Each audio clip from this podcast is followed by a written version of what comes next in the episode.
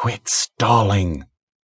She had no choice but to walk inside and face the man she'd most wanted to avoid on this trip. One hand gripped the brass knob and the other tugged her suitcases across the wooden threshold. Overhead a bell tinkled. Closing in five minutes, that deep voice she remembered so well. A quick glance told her not much had changed in the store's decor. The shelves and display racks held a little bit of everything and not much of anything. She forced a smile and strode toward the center of the store to the wooden counter on the platform that stood half a foot higher than the floor. The man who'd spoken had his back to the door, a broad back that stretched the black t shirt imprinted with Reinhardt's Hardware, family owned since 1854.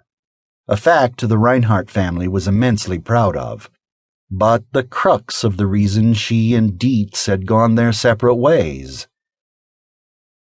Hello, Dietz. With a slow move, the tall, black haired man turned and ran his gaze over her face. Well, Franziska Mueller, to what do I owe this pleasure? The smile on his lips didn't reach his blue eyes, a fact she knew was totally her fault. I just came in on the westbound train for my Thanksgiving visit, and nobody was there to meet me. Eric Bruno happened by, and he was driving me out to the ranch when he had to respond to a call. Again, both her tale and her voice sounded pathetic. Inside her coat pockets, both hands drew into fists. God, facing Dietz one on one was harder than she'd thought the interaction would be. Can I use your phone? Payphone's outside the front door. Frustration tightened her body. All she wanted was to get to the ranch. What is with this town and payphones? She paced away a couple of steps and back to face him. Normally I'd use my cell, but the battery needs charging. I don't have coins for a call. Could she sound any more unprepared for life? So you're asking me for a favor? Black eyebrows arched over crystal blue eyes, and he leaned an elbow on the counter. Is that what I'm hearing? Connecting with that oh so familiar expression brought back too many memories.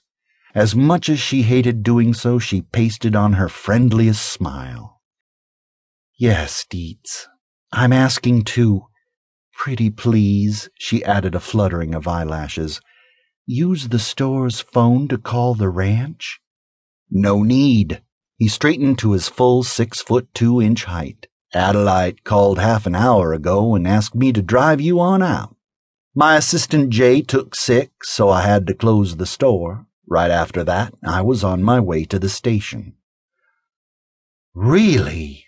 Her whole body went rigid and her gaze narrowed to a slit.